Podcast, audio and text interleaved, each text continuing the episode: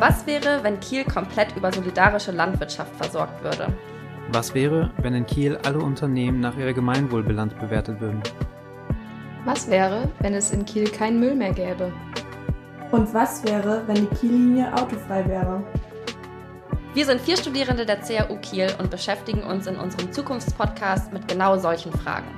Wir interviewen AkteurInnen aus der Stadt, die sich für mehr Nachhaltigkeit einsetzen und sprechen mit ihnen über ihre Zukunftsvision für Kiel. Wir freuen uns, wenn ihr bald dabei seid. Ab April geht es los mit den ersten Folgen.